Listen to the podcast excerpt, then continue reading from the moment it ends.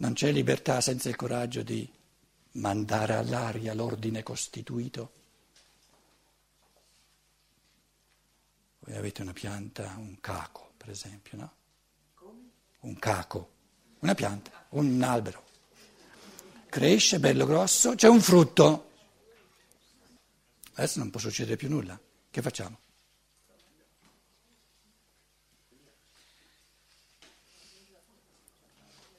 Come, come ricomincia la creazione? Devo caotizzare questa realtà formata.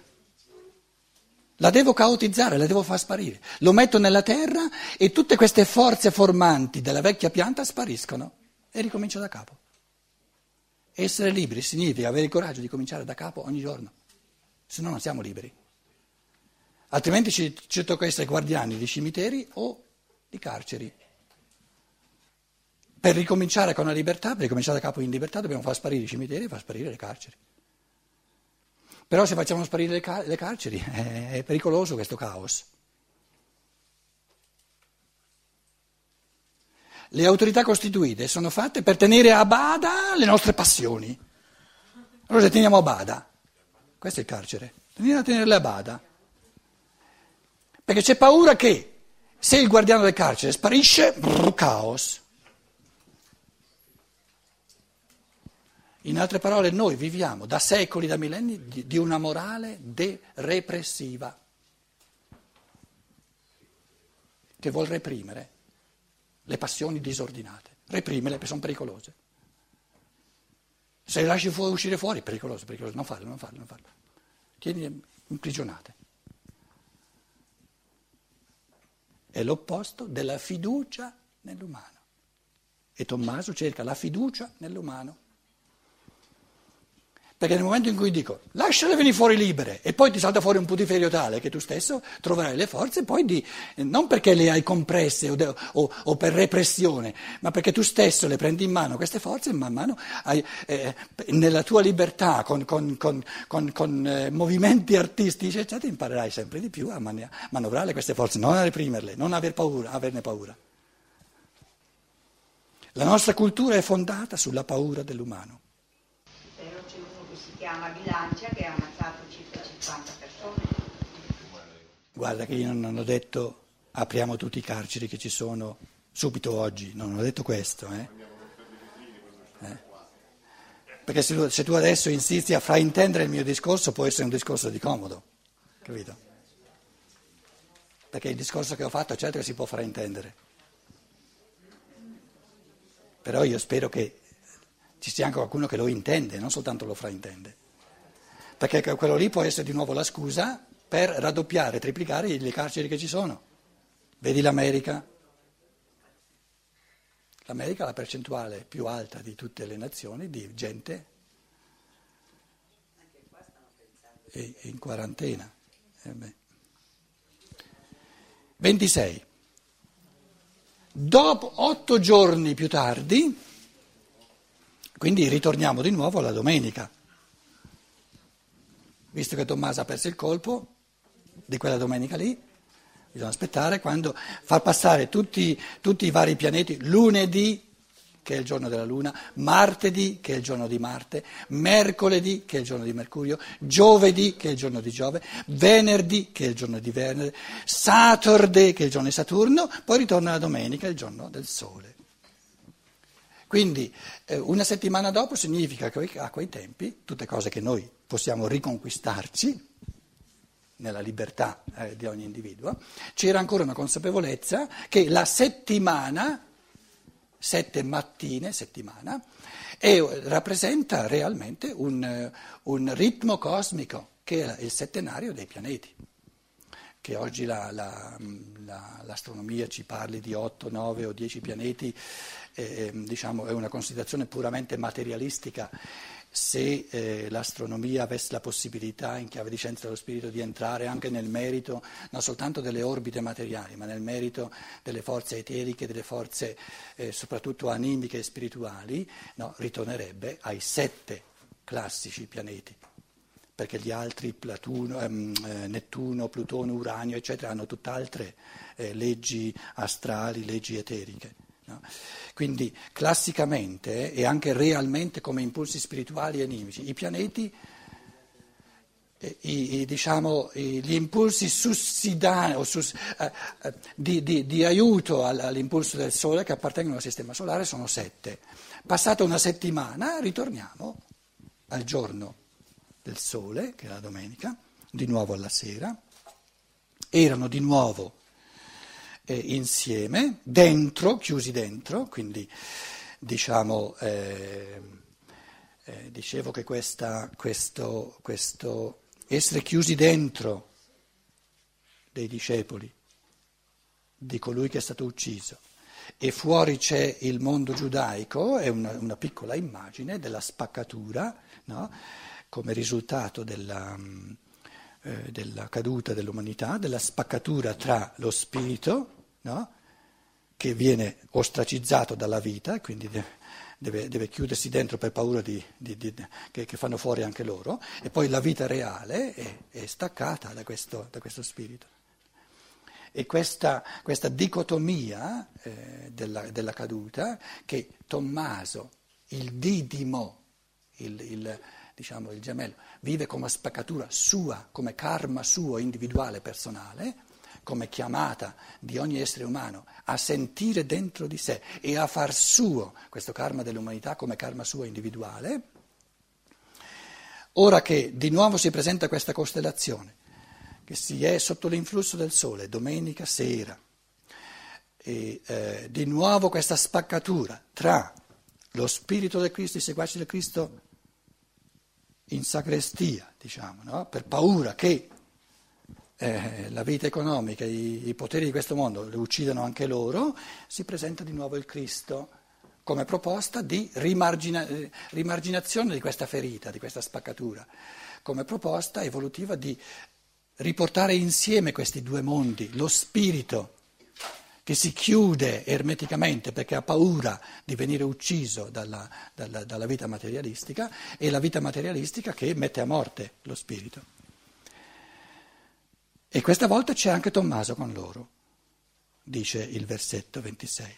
Ergeta io Jesus, Gesù viene a porte chiuse, quindi questa porta chiusa è la soglia che non è una soglia aperta dove, dove si vive il passaggio tra i due mondi, quindi una osmosi di forze tra il mondo dello spirito e il mondo della materia, ma è una porta chiusa per cui separa. Invece di essere una soglia che congiunge i due mondi, è una porta chiusa che separa i due mondi. E questa porta chiusa che separa i due mondi è proprio il, il medium, se voglio, il, il, il, veicolo che dà al Cristo la, diciamo, la legittimità o proprio anche la necessità del suo intervento nell'umanità perché viene proprio a trasformare questo muro che divide due mondi in una soglia che permette continuamente di passare in un mondo e nell'altro. Quindi l'interpretazione dell'esegesi tradizionale che dice è entrato a porte chiuse per dimostrare che è uno spirito e che quindi non si tratta di un corpo fisico, eh, sarebbero di nuovo tentativi per, per, per, per mandare a ramengo tutto il discorso sul fantoma. Quindi è, diciamo, è, un tipo di riflessione materialistica, quello di dire, ah, ma allora se è entrato a porte chiuse e l'ha fatto apposta per dimostrare che sono un puro spirito. Ma il Cristo vuole proprio dimostrare che non è soltanto un puro spirito. Viene Gesù con porte chiuse, stette in piedi, este e istomeson nel mezzo, stette in piedi, si pose in piedi, eretto, la posizione eretta del Cristo quindi l'assurgere dello spirito umano all'esperienza dell'io singolo che è sovrano, che è eretto, non ha bisogno di, di, di, di venire, come dire, eh, di ammennicoli, di, appoggi a destra o a sinistra delle leggi, dei comandamenti che lo spingono, che lo tirano, eccetera, ma si regge su se stesso. La posizione eretta del Cristo è la chiamata di ogni spirito umano a reggersi su se stesso e i presupposti per reggersi su se stesso, i presupposti dell'autonomia sono due. L'essere umano si regge su se stesso nella misura in cui sa pensare i propri pensieri, quindi non è dipendente dai pensieri di un altro, e in campo morale Ciò che compie non lo compie perché viene spinto dalla necessità o viene spinto dai, dai, dalle, dalle, caramelle che riceve da un'autorità, il, la promessa del paradiso, non viene spinto dal di fuori perché così guadagnerà sempre più denaro, ma diciamo gli, gli impulsi al volere sorgono dal cuore che ama. Quindi questa posizione eretta del Cristo è l'autonomia dell'io che si fonda sull'autonomia del pensiero, che da fuori riceve soltanto, come dire, ehm, qual è la parola in italiano? Ehm, an, anregungen, ehm, stimoli, ecco, stimoli è la parola giusta, che però non, non, non, decidono in nulla come il modo in cui io gestisco il mio processo di pensiero, uno stimolo, informazioni o aiuti esterni, strumenti. Il modo in cui io mi servo di questi strumenti lo decido io. Quindi autonomia nel pensiero, diventare sempre più capaci di giudizio proprio in tutti i campi della vita e nella misura in cui l'individuo diventa autonomo del pensiero, ha convinzioni sue, ha pensieri sue, eh, trasfonde questa forza di pensiero perché la convinzione è un vincere, l'inerzia della natura, convinzione è un vincere l'inerzia della natura e in base alla convinzione del pensiero sorge una forza di volontà dal di dentro, che non è una spinta dal di fuori eh, per cui uno si sente, come dire, manipolato, si sente in balia di forze esteriori, dove l'essere umano fa ciò che l'amore, il suo amore, vuole liberamente. La, la frase di Agostino, ve la ricorderete forse, molto bella, ama et fac quod vis. Se tu ami puoi fare quello che vuoi, perché l'amore vuole soltanto le cose giuste. Quindi questa posizione eretta del Cristo è l'autonomia dell'essere umano in chiave di pensiero e di volontà. L'evoluzione, diciamo, intellettuale, di coscienza e l'evoluzione morale nel, nell'agire. Eh, si pose in posizione diretta in mezzo a loro, in mezzo, eh, questo in mezzo ve l'ho diverse volte commentato, eh, nel senso che eh, il bellissimo Steiner, tante conferenze, eh, eh, spiega, come squaderna tutta una, una fenomenologia della forza cristica lo specifico della forza cristica è sempre di porsi nel mezzo, di fare da mediazione fra polarità, fra opposti. La porta chiusa diventa una soglia. E lui si pone in mezzo. Essere unilaterali da una parte è una debolezza nei confronti dell'altro lato. E essere unilaterali spiritualisti è una debolezza perché mi manca ogni capacità di incidere sulla materia. Essere unilaterali da parte della materia è una forma anche questa di debolezza perché non, sono, non ho nessuna forza nei confronti dello spirito. Il massimo di forza si genera nel mezzo, cioè quando si, si pongono mondi opposti in interazione fra loro. Non senti che parli forte e disturbi tutto il processo di Luciana?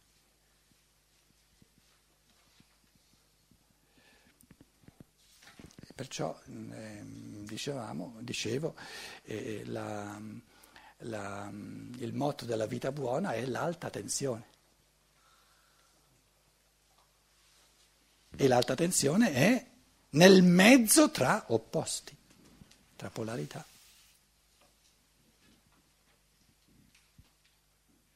E tu, tutte le polarità si, si riassumono nella polarità di questa grossa parola spirito e di questa grossa parola materia, che però restano astratti se non ci adoperiamo sempre di nuovo a, a renderli concreti, articolando diciamo, minutamente che cosa significa questo mondo dello spirito e che cosa significa questo mondo della materia e soprattutto qual è l'esperienza che ci dà fiducia nell'umano di vivere in questa tensione che proprio questo movimento libero tra spirito e materia ci fa fare l'esperienza della libertà e ci fa fare l'esperienza di, sem- di diventare sempre più forti nel portare a dialogare questi due mondi fra loro. Stette in piedi nel mezzo, non dice neanche nel mezzo di loro, eh? nel mezzo. Non dice nel mezzo di loro, nel mezzo. Il Cristo due, due caratterizzazioni. Posizione eretta e nel mezzo, centrale, mediazione tra forze opposte. Eh, è stato aggiunto che non c'entra nulla, perché in mezzo a loro è, è, materializza la cosa, no?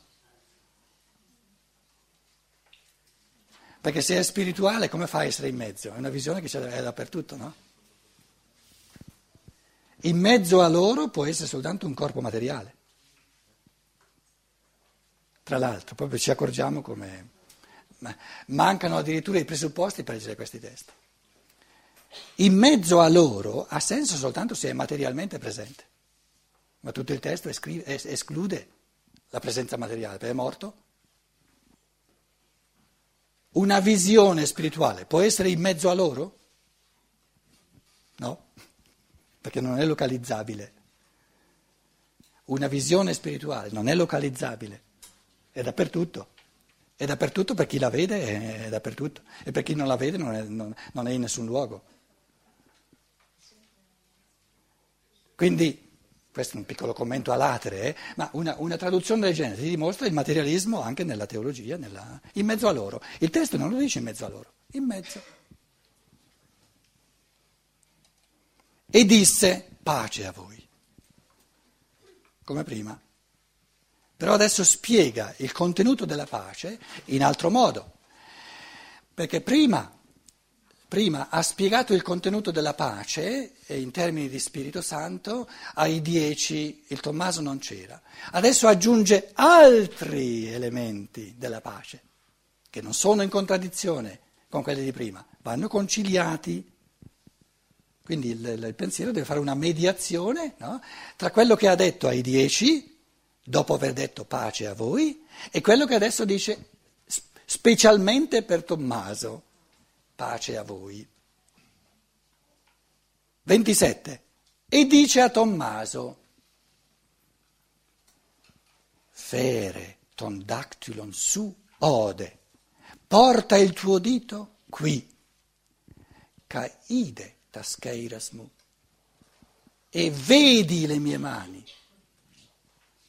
contempla spiritualmente le mie mani, la realtà spirituale delle mie mani, con la foratura dei chiodi, ide taskeirasmu, kai fere tenkeirasu e porta. Questo portare è un'evoluzione graduale, la mano parte da lontano e viene portata dentro al costato del Cristo. Qui la seconda metà dell'evoluzione, no?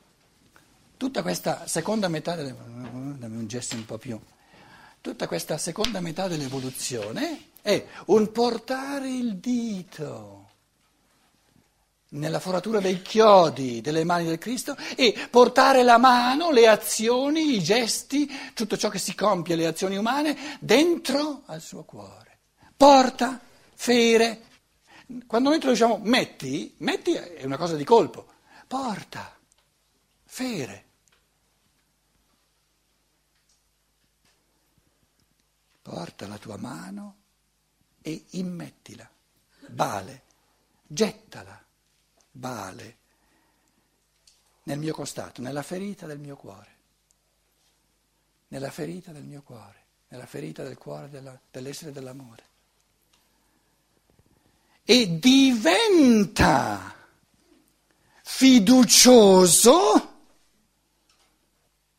e non sfiduciato. E diventa non sfiduciato, ma diventa sempre di più fiducioso. Termina sempre più di essere sfiduciato. Qual è la posizione dello sfiduciato? L'essere umano che dice ma sì, dai, questa anima, questo spirito, che cosa possono fare contro le leggi de, della materia. Questo è il Tommaso sfiduciato, ha perso la fiducia. E il, il, il, Cristo dice, proprio letteralmente, termina di essere sfiduciato e diventa fiducioso. Riacquista di giorno in giorno la fiducia nella forza conoscitiva del pensiero umano e nella forza amante del cuore umano. E come si acquisisce questa fiducia? Esercitando il pensiero, esercitando l'amore. 28 Tommaso gli rispose e disse, O Kyrios mu, Caiotheos mu, Signore mio, Dio mio.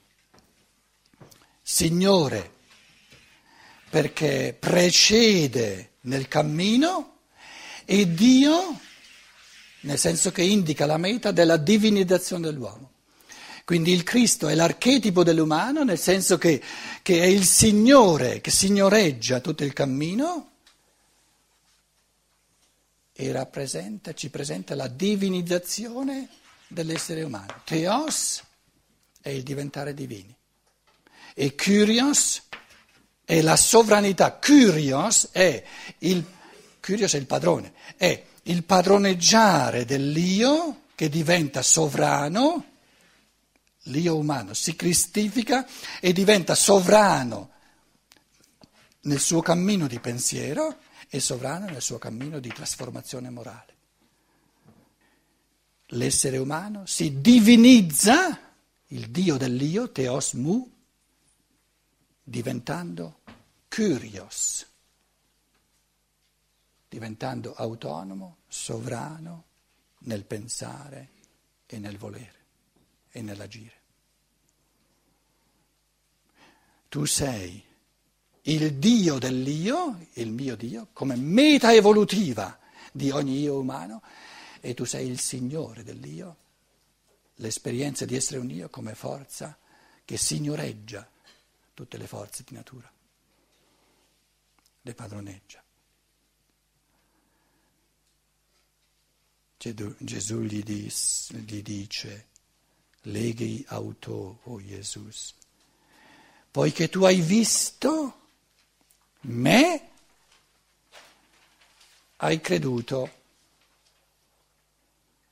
E qui la parola più importante è me. Tu hai creduto perché hai visto me. Se cammini oltre, crederai non per aver visto me, ma per aver visto te e io allora sono dentro di te, non più una cosa a te esterna.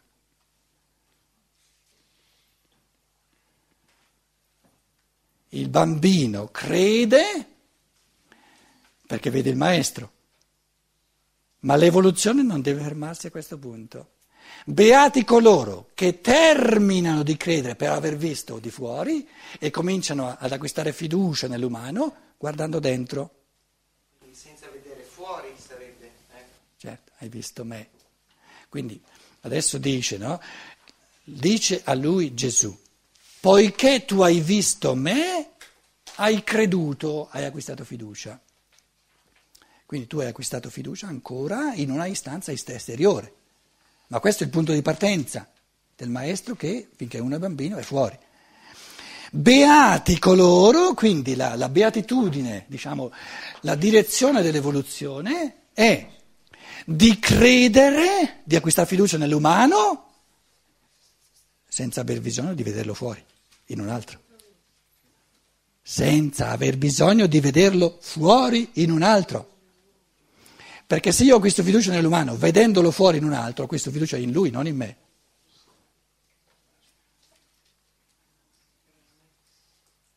Tommaso, dice Cristo, finiscila di vedermi fuori. Tu troverai la forza dell'umano, troverai fiducia nell'umano solo quando mi vedrai dentro di te. Ma allora sarai tu. Forse quel mezzo vuol dire anche il mezzo, il mezzo dentro l'uomo. È il cuore. È il cuore. Perciò Tommaso vuole mettere la mano nel cuore, vuole trarre gli impulsi morali, gli impulsi alle azioni dal calore del cuore, non per comandamenti, non per leggi, perché vede un'autorità fuori, ma da dentro, dal cuore. E il cuore è la soglia che traduce i pensieri in azioni e le azioni le illumina di pensieri, il cuore. Tommaso, metti la mano nel cuore squarciato, trafitto dall'amore. Così termina il Vangelo di Giovanni. Poi dice soltanto tante altre cose, tanti altri segni ha fatto Gesù davanti ai suoi discepoli, ma non sono scritti in questo libro, perché se, se, se, se si dovessero scrivere tutti bisognerebbe mettere insieme tutte le biblioteche di questo mondo e non basterebbero. Al che ci diciamo buon appetito e basta. E...